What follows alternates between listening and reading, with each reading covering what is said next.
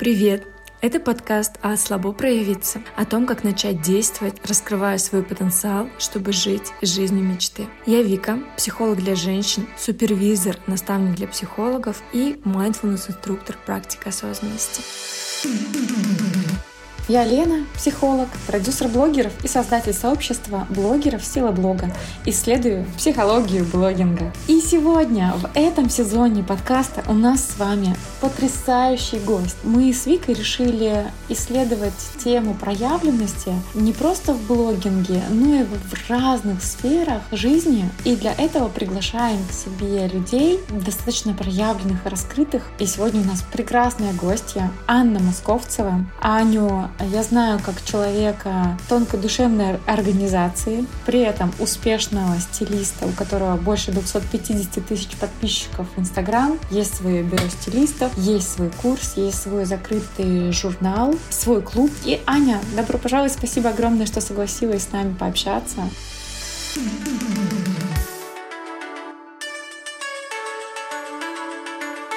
Дорогие девочки, привет вам а, и привет, дорогие слушатели. Да, я стилист, мама в декрете, восьмой год, девятый год, и я профессиональный стилист, и э, у меня есть свое бюро стилистов и услуги по всему миру э, онлайн, а офлайн сейчас это Москва, Тбилиси и Питер. И сегодня я буду откровенно отвечать на все ваши вопросы психологические, потому что мне есть что рассказать. Здорово. Ань, спасибо вообще большое, что согласилась. Мне кажется, выпуск сегодня будет очень интересный. Мы тебя сегодня хотим поспрашивать в первую очередь про то, как ты проявлялась и в блоге, и про профессию, какой ты путь прошла. Э, но также нам интересно тебя поспрашивать про то, как ты проявляешься в отношениях. Потому что мы с Леной, когда подбирали гостей, э, мы такие, так, кто у нас есть, кто крутые в проявленности, чем они могут поделиться. И нас даже сегодня по большей части будет интересовать э, тема отношений у тебя, там, твои с мужем, там, с друзьями, с коллегами. Вот, и первое, расскажи, пожалуйста, почему ты решила стать стилистом, какой у тебя в этом путь, и а, почему ты решила вести блог. Я, насколько знаю, у тебя довольно-таки большой блог, там, по-моему, 200 тысяч подписчиков, да? А, скажи, так, так это или нет? А, уточни. Вот, в общем, расскажи, как ты решила стать стилистом, как ты к этому пришла и почему ты выбрала блог. В стилистику я пришла на стыке э, депрессивного состояния в поисках себя. А, потому что я как человек из Советского Союза, захвативший остатки Советского Союза, воспитывалась у мой папа военный, мама педагог, классика. И у нас в семье было понимание того, что денег у нас нет, талантов у меня нет, поэтому должна быть какая-то стабильная, проверенная работа и профессия, и это воспринималось как константа. Не было ну, никаких мыслей в голове, что может быть как-то иначе. То есть мои слабые попытки «я хочу быть актрисой» или «я хочу быть я хочу что-нибудь творческое. Мне говорили, что это все херня собачья. Ну, вот как бы нет. Иди там, где ты сможешь потом стабильно сидеть. И, соответственно, так и получилось. Я пошла в ВУЗ экономический, где я вообще ничего, кстати, не понимала. Не знаю, как я доучилась, заработав себе кучу комплексов, потому что я и социализироваться там не могла. Вот. А, но встретив э, своего будущего мужа, э, я э, ну, переехала к нему жить и кардинально все поменяла. Это был такой взрыв в моей жизни. Не потому, что это была какая-то безумная любовь, а потому что просто встретился человек, который меня из этого состояния вытащил, какое-то вот долженствование, каких-то правил. Вот. При этом я э, сразу скажу, что я уволилась в этот момент я не только училась, но и работала довольно успешно. Я в Ингострахе была заместителем директора офиса в центре. Чуть ли не там 24 года, уже там вся такая из себя чекуля. Ну и, короче говоря, я э, уволилась из этой, с этой позиции и ушла в никуда. Год провалялась в кровати. Думала, куда мне деться, что мне делать. И год себя слушала, страдала. Это было прям жестко, прям реально не вставала с кровати, плакала по любому поводу. А, вот. И еще и родители не очень понимали, что происходит, почему я ушла с нормальной работы и все такое. А, и мое, их влияние на меня тогда было сильным. То есть я э, расстраивалась, слушала, рефлексировала. Вот. И я через год э, поняла, что хочу заниматься одеждой и ушла в Зару пришла к ним и сказала, что хочу оформлять витрины, но мне сказали, что ты, конечно, классная, но чтобы у нас оформлять витрину, нужно начинать с продавца. Блин, у нас так похоже. Я работала в Бершке. А, более, около трех лет, по-моему, я там протрудилась. До этого я работала в Инсити, потом я перешла в Бершку. Ань, согласись, классно. Когда у тебя есть карта сотрудника, и ты можешь приходить и покупать вещи во всей сети Inditex со скидочкой. Это было лучше вообще. Да, да, скидка, это было хорошо. Я сейчас так утонула в, в те чувства и воспоминаний, поэтому я даже забыла про скидку. Да. И получается, да, если вернуться в тот период, получается, что ты находилась дома в сложных чувствах, и несмотря на то, что это было начало отношений, э, ну, знаешь, в начале как-то большинство людей пытаются строить из себя там вот хороших, каких-то классных, каких-то вот успешных. Но что тебе дало силы просто быть собой? То есть не каждый, наверное, сможет прям в начале отношений сказать, окей, теперь ты меня содержишь, я лежу тут как бы выбираю, чем себе, чем заниматься по жизни. Вообще, как это могло? У меня, ну, мне сложно представить. Э, расскажи, пожалуйста, как э, это было изнутри, что тебе дало вот эту вот свободу проявляться сейчас так, как есть? Наверное, э, у меня были довольно сложные отношения предыдущие, где скорее я больше любила а меня меньше, меня скорее позволяли любить. И это было катастрофически мучительно. Это было очень тяжело. Я э, выгорала, изматывалась, плюс к своей депрессии, ненужности в этой сфере экономической. И в этот момент у нас в семье, кстати, был сложный такой период. У мамы с папой у них был разлад серьезный, очень глобальный. То есть куда ни плюнь, везде жопа. И какие-то были ухажеры, но они все, э, то есть, видимо, мне было плохо, мне очень нужно было что-то теплое. И когда я, видимо, встречала каких-то ребят, которые не давали тепла, я просто не, никак не рефлексировала на эту тему. Вот. А когда я встретила Антона, меня просто удивила его забота, а, его настойчивость. То есть он он знал, что у меня заканчиваются отношения тяжелые, что я вся в них. Э, и, и он знал про все какие-то мои нюансы, но мы делились, э, я делилась многим. Но при этом он приезжал ко мне, э, например, он утром приезжал ко мне домой, провожал меня до работы, потом э, он приезжал ко мне на работу в обед, э, мы обедали, потом он приезжал ко мне вечером с работы забирал и, э, и провожал до дома. То есть он, вот он просто меня не отпускал. То есть он просто в хорошем смысле как-то приклеился.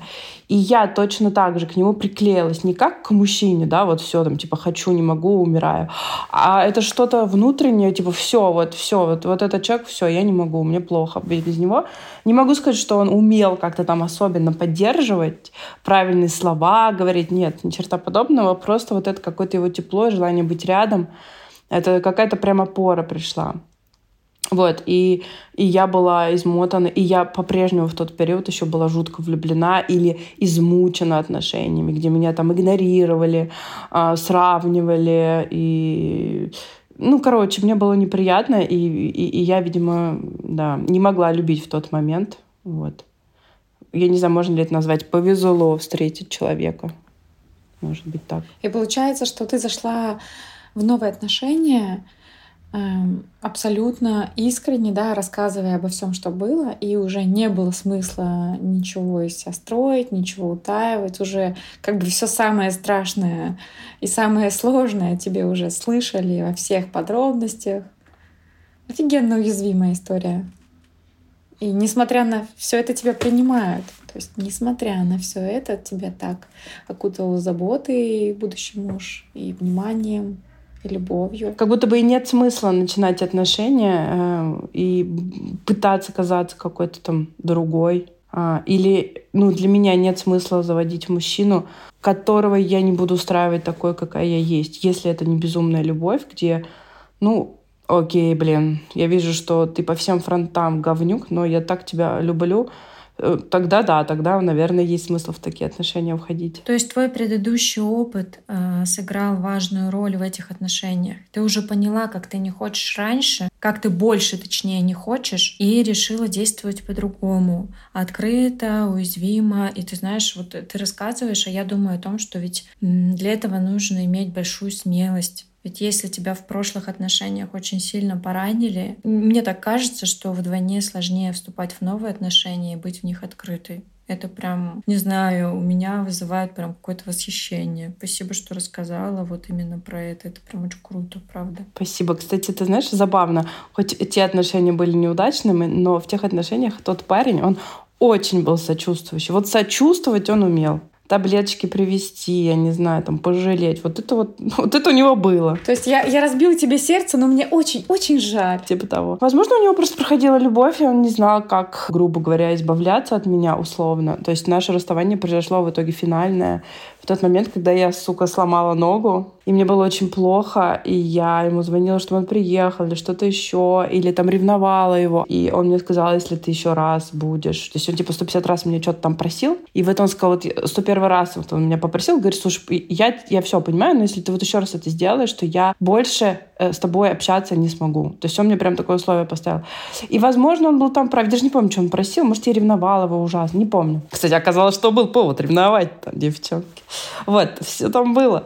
Вот, но э, Дело в том, что мне было настолько плохо и в семье, и в школе, в институте, и вообще везде, что у меня, конечно же, не хватало никаких сил, чтобы я... Типа, окей, я тебя поняла, твои границы я уважаю, давай больше не будем это поднимать. Нет, я, конечно, так не могла сделать. Ну и, по-моему, там была какая-то темка с изменой, поэтому тоже как бы извините, взять и там, типа, больше не поднимать эти темы. Спасибо, что рассказала про это. И давай с тобой продолжим. Вот смотри, э, ты вступила в новые отношения, партнер тебя очень поддерживал, да, как одеялком тебя укутал, э, он тебе помог со всем этим справиться, там ты целый год э, не работала, ну, была с собой, получается, проживала депрессивный эпизод и э, решила стать стилистом. А как ты к этому пришла и как ты пришла к тому, чтобы вести блог?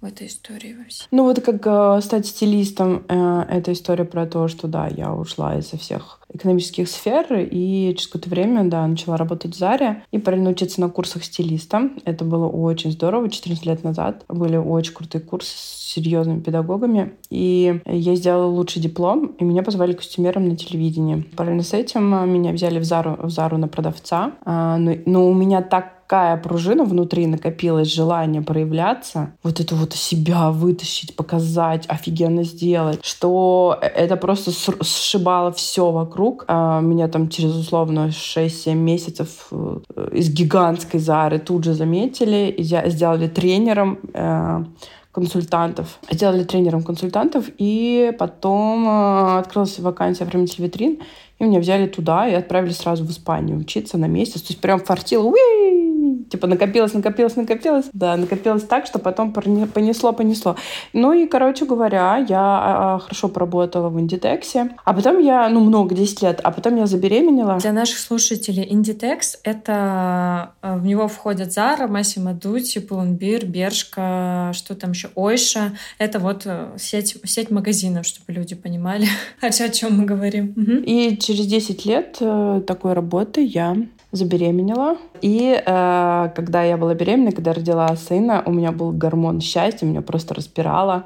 Вторая пружина полезла из меня. И я завела блог. И это был 2015 год. И я очень хотела делиться простыми советами по стилю, и я не знала тогда, что это регулярность — это, это правило для того, чтобы твой блог рос. То есть мне, мне каждый день хотелось писать статьи и показывать простыми примерами, как можно одной вещью из «до» превратиться в «после». Да, это таким образом блог стал расти, то есть у меня появилась рубрика «Да, нет, Аня», и она завершилась, и она принесла очень много подписчиков, и это с учетом того, что раньше пост не жил, как сейчас, бесконечно долго. То есть он там неделю пожил и сдох. Вот сколько бы ты сил туда не вложила. И, соответственно, сейчас это вообще круто, у кого сейчас начинается блог, потому что сейчас ни разу не сложнее. Ни разу. Классно, очень вдохновляюще звучит, ребята. Слышите?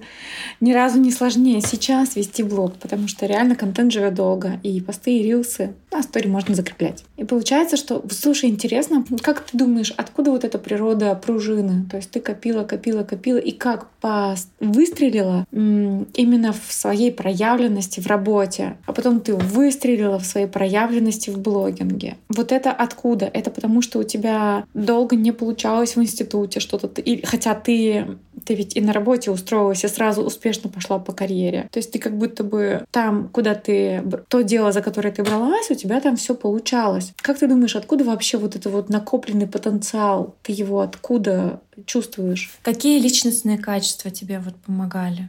Сама пытаюсь разгадать, что это. Возможно, это генетически врожденное что-то. Э, или я смотрела в детстве на папу, как он Э, он вообще сделал огромный путь. Он родился в Узбекистане под Ташкентом, в маленьком городе Терчик. Я, кстати, там же родилась. И он, э, у него, как только, когда он только родился, у него погиб папа. Там была такая ситуация сложная. Он, получается, с грудного возраста рос как без отца. Ну, потом был у него отчим, и это был жесткий отчим, который после войны был, там весь такой раненый и все такое. Вот, и, соответственно, папа с детства был предоставлен сам себе, у него, видимо, накопились какие-то обиды, какие-то амбиции, то есть ему хотелось прорваться вперед, что-то доказать себе, видимо, и окружающим. И он э, был очень пробивной. В итоге он э, еще отлично учился, и он целился в один московский вуз военный, ну, академию. И поступал туда несколько лет подряд, сдавал на отлично, но его не брали, потому что он не был в списках блатных и он не останавливался. Вообще обидно. Угу. Он не сдавался, не сдавался, не сдавался, не сдавался. Потом он, его все-таки взяли, он смог. Перевез нас всех э, из Черчака в Москву, сразу в центр Москвы. Это была, правда, общага, но тем не менее. Видимо, э, он это все обсуждал, разговаривал. Ведь были разговоры. Я не помню сидение за столом, как папа говорил, надо двигаться вперед, надо не бояться. Видимо, он это делал, и это чувствовалось. И, видимо, возможно, из-за него у меня чувство, что нет ничего невозможного невозможного. То есть э, вообще нет никаких границ. Вот это в моей голове. Ну, через порядочные какие-то штуки, я имею в виду. Папа все-таки продукт 90-х, то есть он где-то ему приходилось что-то там выкручивать в каких-то ситуациях, но это как бы скорее жизненные обстоятельства. Ну вот, то есть в целом он довольно порядочным путем смог э, реализоваться. Вот, и он для меня, я думаю, что он для меня большой пример. Ролевая модель такая, да? Да, хотя у меня есть вопросики, потому что когда он меня воспитывал, я помню прикол такой, он, например, меня гладит, гладит и говорит, ты моя девочка, ты моя доченька. Потом дает подзатыльник и говорит, не привыкай к ласке. Такие приколы. Я думаю, возможно, поэтому у меня очень жесткий юморок. То он, как бы я, я стараюсь с теми, кто не очень это, юморит, это держать в руках. Но у меня есть незнакомый, с которым мы мочим друг друга просто в кровищу. И это по большой любви, кстати у всех э, свои прикольчики, так что это окей. Спасибо, что рассказала. Очень интересная теневая сторона вот этого успеха. То есть куда бы ни пришла, везде успешно. А, вот это откуда. Это потому что папка, блин, пробивался на глазах у тебя. И тебя тоже закаливал всю дорогу понемногу. А, интересно, что когда ты пришла в блогинг, как ты чувствовала вот эту Могла ли ты проявляться так, как в отношениях?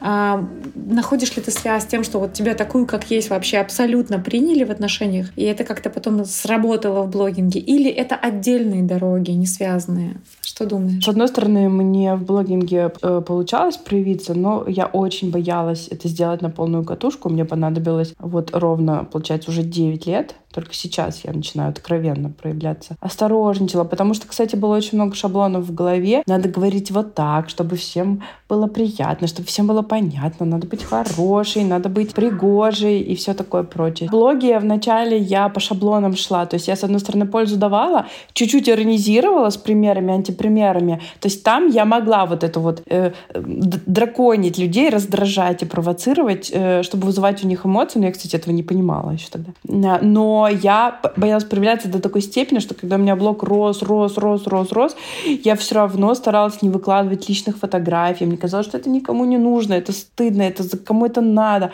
Люди толком не знали, как выглядит человек, который все это пишет. То есть я максимально себя прятала и пыталась их заваливать пользой, лишь бы им нравилось, лишь бы им нравилось. И все это, кстати, бесплатно делала. И это в каком-то смысле это хорошо сработало. Вот эту пользу, которую они получали от тебя с лихвой, она как-то оставляла их на связи с тобой. А тебе сейчас удалось проанализировать, что что тебе мешало проявляться? Ну, ты говоришь там, например, мне казалось, что личное — это much, ну, типа, это стыдно, да, поэтому нужно давать больше пользы.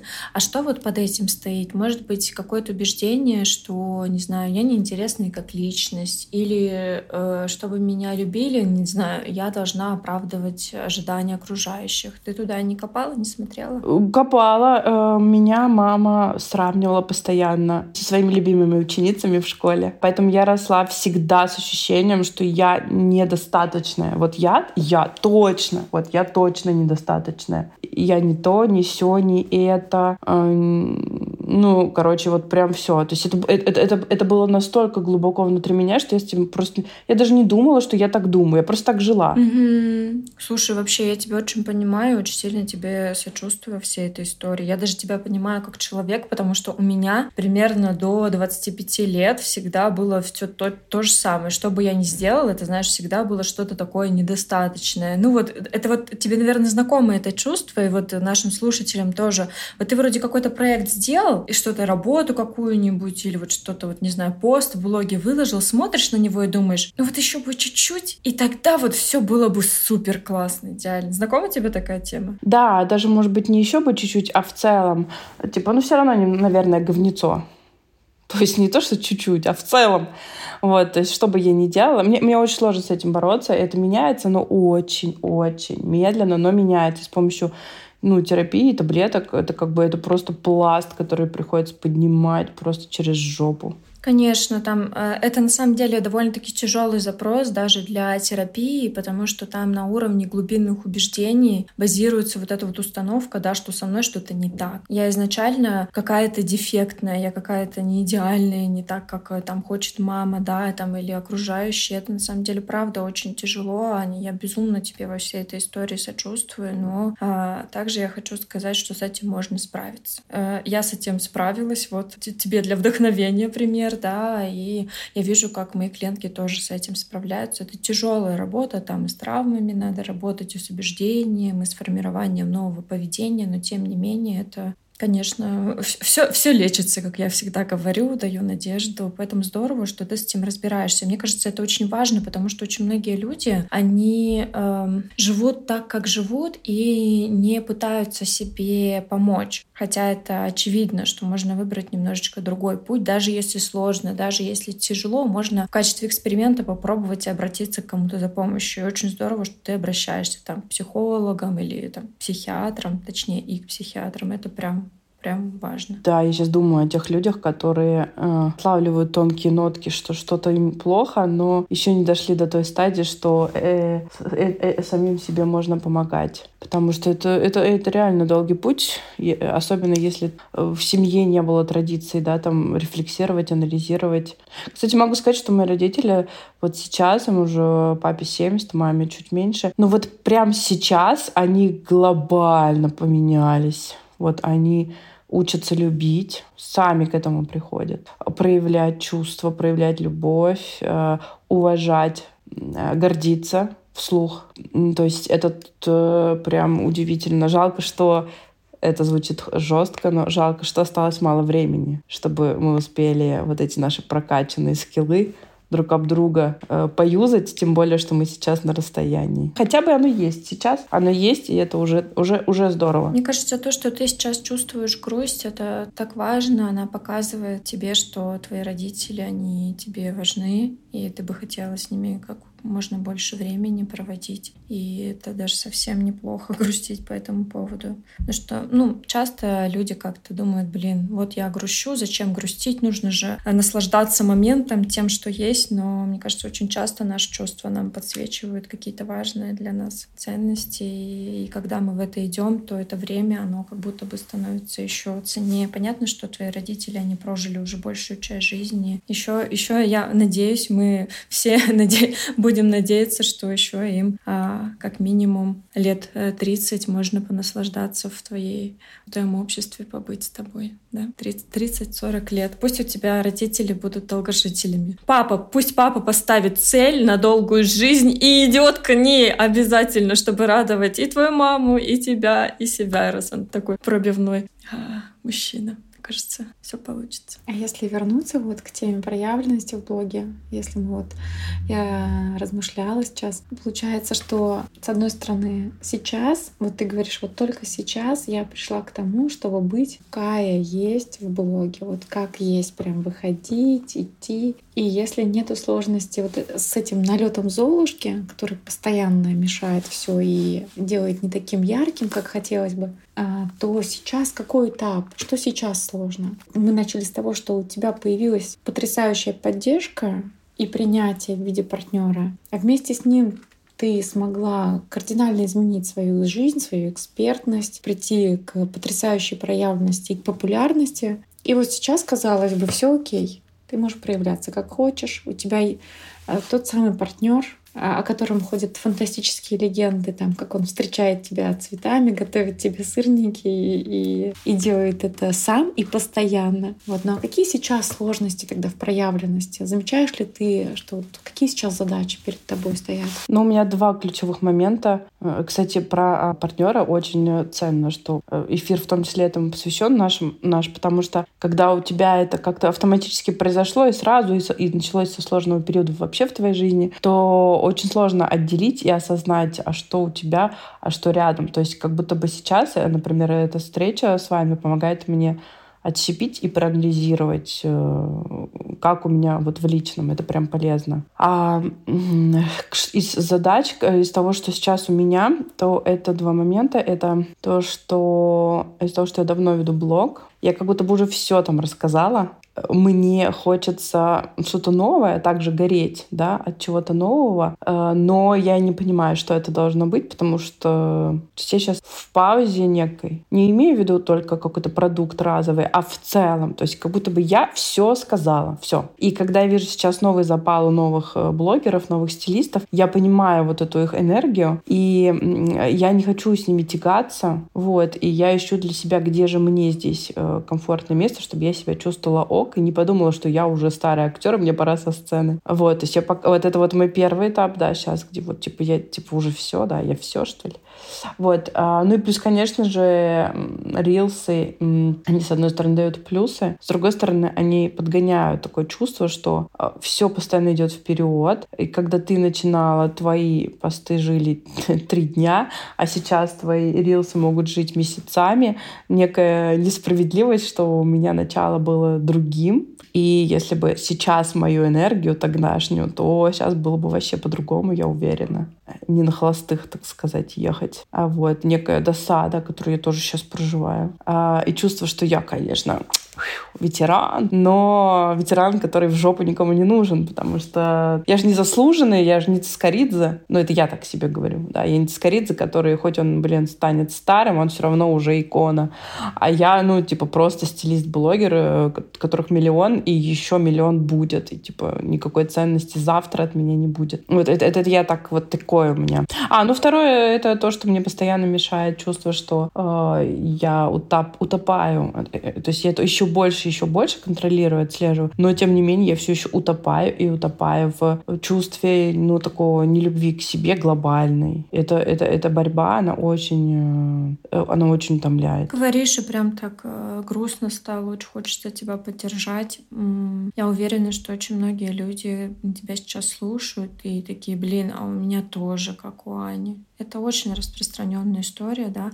И, и ты говоришь, а я думаю о каком-то неком кризисе, да, когда ты понимаешь, да, что у тебя уже большой опыт довольно-таки, да, в стилистике, в проявленности, в блоге, ты уже много про себя всего знаешь, и как раньше уже не работает, а по-новому ты еще не поняла как. То есть ты сейчас находишься в таком кризисе некотором, как, ну, мне кажется. Ты сама как чувствуешь? Ну да, некий кризис. Он такой, он у меня, правда, уверенный, с, плюсиком, а не с минусиком, потому что я, я могу выходить из этого состояния, у меня есть разные точки опоры. Вот, и поэтому как бы рефлексировать рефлексирую, но двигаться это по сути не мешает. То есть может затормаживать иногда, но не мешает двигаться.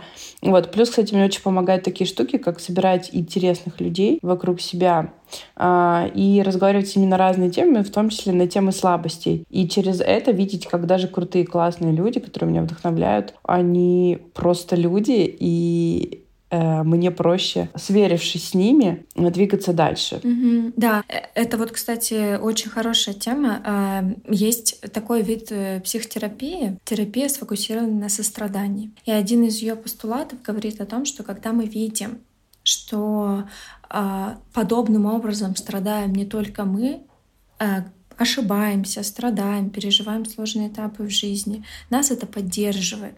Особенно сейчас, когда мы живем в таком э, достигаторском, капитализированном обществе, да, все говорят выше, быстрее, сильнее. В Инстаграме какие-то уже, я даже вот в Инстаграм, если зайти, я натыкаюсь на э, блоги детей, которые вот так с бабками 10-12 лет, и они такие, я вышел, заработал миллион. Ну, то есть это неплохо, это здорово, они развиваются, это совершенно другое поколение, от, отличное от нашего, но тем не менее оно отражает то, как сейчас общество гонится быстрее, выше, сильнее, деньги, успешность. Сейчас вот супер популярный модный Дубай, да, все туда едут. Я не очень понимаю, зачем. Например, я там была, мне не понравилось. А, и э, во всем этом важно понимать, что помимо того, что нам транслируют, ой, мне так хорошо, мне так классно, все мы страдаем так или иначе. Потому что человеческое страдание, оно универсально. У нас у всех подобным образом работает мозг. Он постоянно ищет угрозы, угрозу, он постоянно тревожится, он постоянно сравнивает себя с другими и так далее и тому подобное. И понимать, что за всей этой прекрасной картинкой стоит страдание в той или иной форме, это супер важно. Мне кажется, это сближает и как будто бы даже немножечко поддерживает, ну, даже не немножечко, а даже очень сильно поддерживает и как будто бы даже снижает наши а, страдания. Что если я страдаю, со мной все в порядке, и это не значит, что я какой-то плохое или какое-то неправильное, или со мной что-то не так. Очень многие люди проходят через то же. И очень круто, что ты сейчас это подсветила. Ань, что ты сказала, я собираю вокруг себя людей, я вижу, что они обычные люди, что они могут совершать ошибки, что они могут где-то не идеальны быть. Это правда очень поддерживает. Ань, ты думала, что э, куда тебе хочется дальше? Или пока ты в кризисе с этим сложно? Поскольку мне не мешает двигаться кризис, в целом, то да, я думала, то есть сейчас у нас цель — это попробовать мини-продукт онлайн, небольшой и не слишком маленький. Вот, и я, несмотря на долгое ведение блога, ни разу этого не пробовала, и это дает мне интерес, азарт, плюс человек, с которым я буду это делать, для меня это вообще подарок. Я не знаю, можно ли говорить, кто это. Э, кивни, кивни этот человек, если можно. Почему нет? А, это Лена, это Лена. А, все с вами понятно, девочки, все понятно. Когда психолог, мать троих детей и во всех сферах реально проработанная женщина тебе помогает, это, это вообще мне вообще мега повезло, поэтому я просто... Это вообще редкость. Это мне очень повезло, потому что ты умеешь э, доверять, ты умеешь видеть человеке лучше и умеешь брать это от него. Это вот как будто ты реально своим прожектором подсвечиваешь что-то хорошее, и это умеешь в свою жизнь привлекать, забирать. Мне кажется, это прям твой талант замечать прекрасно в людях. Благодаря этому и люди растут. И для тебя это каким-то образом полезным оказывается. Поэтому спасибо огромное тебе за доверие. И да, это будет новый продукт Ани. Ой, буду, буду ждать, что там у вас интересненького.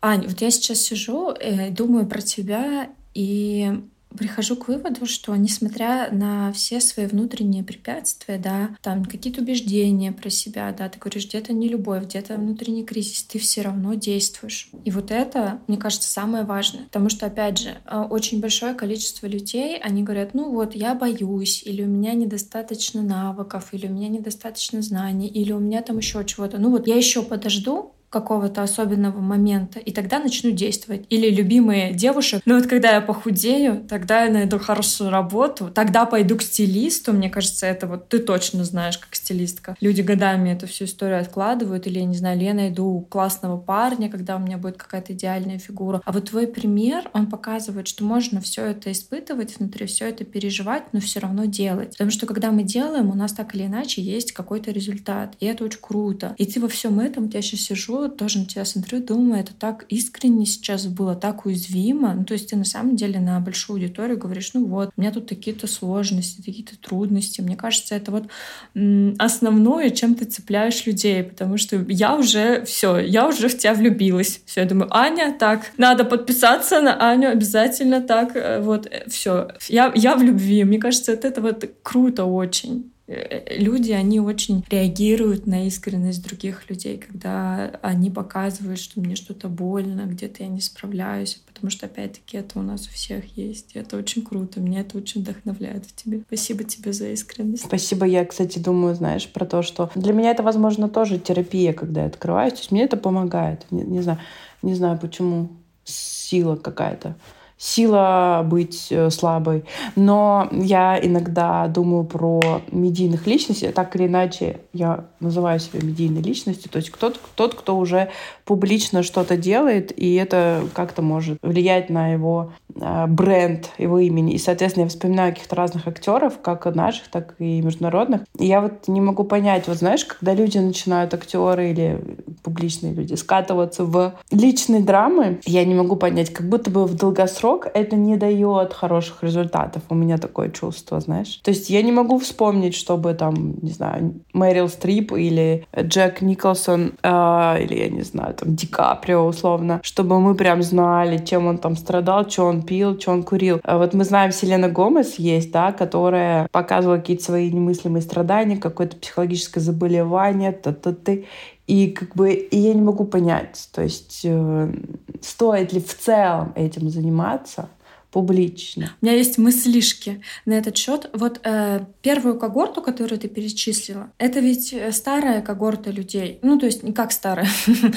а, Голливуд прошлых лет. Ну, Голливуд 80-х, 90-х, нулевых. Вот даже если посмотреть «Оскар», «Золотой глобус», да, тех лет, все сидят, смеются с натянутыми улыбками, вообще над шутками ведущих, которые нифига не смешные. А сейчас, если посмотреть на последний даже «Золотой глобус», который прошел, там ведущего они как-то очень странно подобрали в последний момент, и у него были вот это вот э, странные шутки по поводу секса и всего остального, и они были довольно-таки мизогинные, сексистские, и люди, они сидели с искренним выражением. То есть они уже, они уже как старый Голливуд, они уже не сидели, не смеялись, типа, ой, как хорошо, так прекрасно. И это как раз-таки тоже отражение того, как меняется общество. Даже вспомнить ту же историю с Бритни Спирс. А ведь действительно было плохо, у нее были ментальные заболевания, и на нее все набрасывались, все медиа, все журналисты, все папарацци. Вот если сейчас представить ту же ситуацию с Билли Алиш, то же самое, сколько ей там, 20-22 года, годика. Если она скажет, у меня депрессия, мне плохо, ее, ее будут, ей будут все сочувствовать, никто на нее не будет набрасываться, как на Бритни Спирс, и не будет говорить, ты сумасшедшая, что с тобой что-то не так. Общество меняется, и с одной стороны, да, я говорила про то, что сейчас быстрее, выше, сильнее, а с другой стороны, мне кажется, большой запрос на искренность, потому что все устали от вот этого голливудского лоска. И поэтому новые звезды, такие как Зиндея, Том Холланд, ее парень, да, который устал, особенно после сериала что-то там про комнату, он там играл э, много личностей, он просто устал, он берет паузу, он говорит, ребят, я устал от кино, я не могу, мне нужно полечить свою менталку. Это, мне кажется, это очень важно. Сейчас развивается психология, сейчас я постоянно вижу э, на ютубе рекламу всяких сервисов по подбору психологов, и это то, как меняется. Как раньше уже не работает, когда вот этот лоск, когда все такие, М, я такой классный, Ди Каприо, там такой, у меня ничего не болит, все прекрасно, Мэрил Стрип держит марку и все остальное мне кажется, новые, новое поколение артистов, они как раз-таки говорят про свои ментальные заболевания, что они лечатся и так далее и тому подобное. Ведь много у кого есть депрессия. Да даже если вспомнить актеров старых, то много же ведь очень многие из них умерли от анорексии, от депрессии. Курт Кобейн. У него была депрессия, он принимал наркотики, он выстрелил себя в голову. Хотя если Честер Беннингтон из Линкен Парк, он же ведь, что он, повесился, по-моему, или у него передоз был, я уже не помню. Если бы сейчас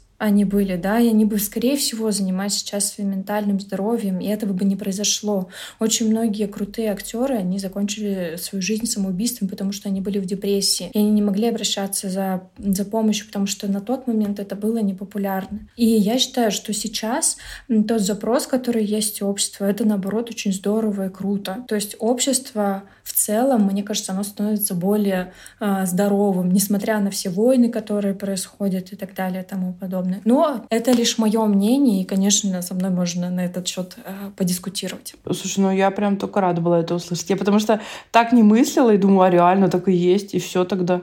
Все тогда зашибись. И знаете, еще кажется, что, с одной стороны, сейчас Искренность действительно воспринимается как проявлением силы. И она ему и является этим. Она и есть, когда ты открываешь душу свою, показываешь свой путь, все подноготные. Минимум это значит, что ты уже это хорошо в себе приняла, ты это заметила, ты уже это переварила, и ты уже выдаешь а, не просто как я бедная несчастная, а ты уже выдаешь я прошла этот путь, и вот что я с этим сделала. То есть ты демонстрируешь некий навык, которым, который могут перенять от тебя другие люди. И вот э, по мне, так искренность действительно является силой, если ты делаешь это так. Иногда бывает, что искренность — это как поиск опоры на своей аудитории, и тогда это может быть и проявлением слабости, и действительно сыграть плохо на репутацию в долгосрочной перспективе. Когда, например, у человека происходит что-то в личных отношениях сложное, и он тут же выходит просто, чтобы не держать этот весь груз внутри себя. И тогда, хочешь не хочешь, массовое сознание считывает, как он это от слабости. Он просто не удержал в себе, он пошел опираться с нами, пообщаться, под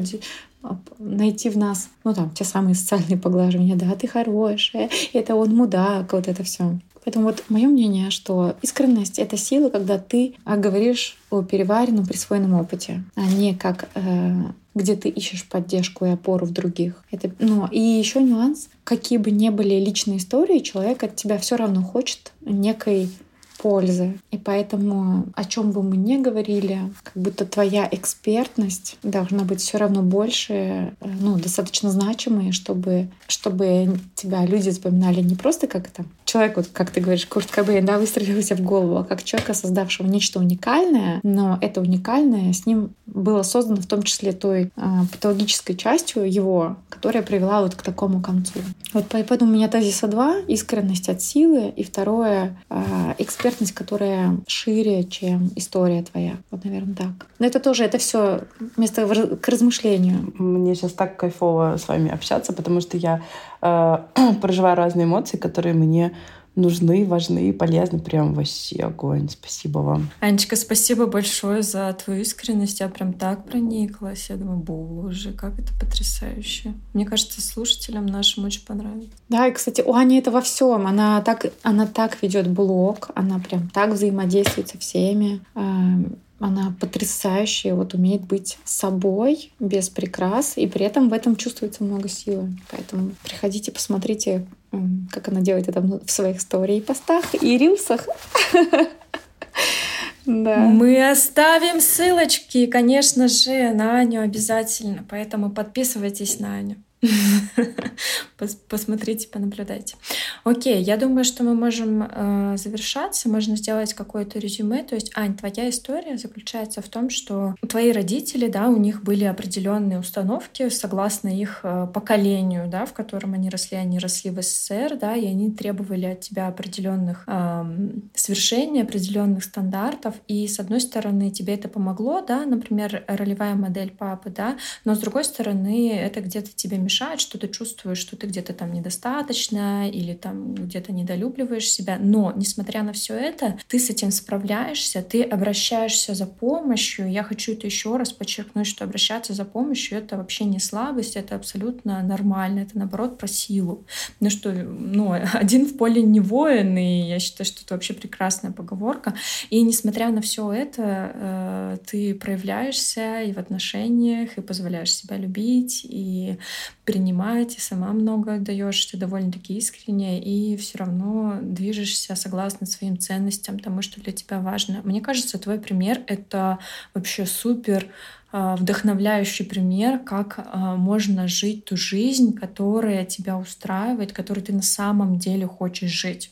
Этим могут не все похвастаться. Э, знаете, чтобы в качестве прощания свою часть скажу, что, во-первых, я не знаю, буду ли я высылать этот подкаст э, так туда, где его могли бы услышать мои родители, потому что все-таки тут есть такие моменты э, спорные, э, но моя мысль такова, что каждое поколение продукт своей эпохи, и вот в моей истории раньше у меня были какие-то обиды, претензии, там что-то какое-то вот это вот все тоже важные все чувства.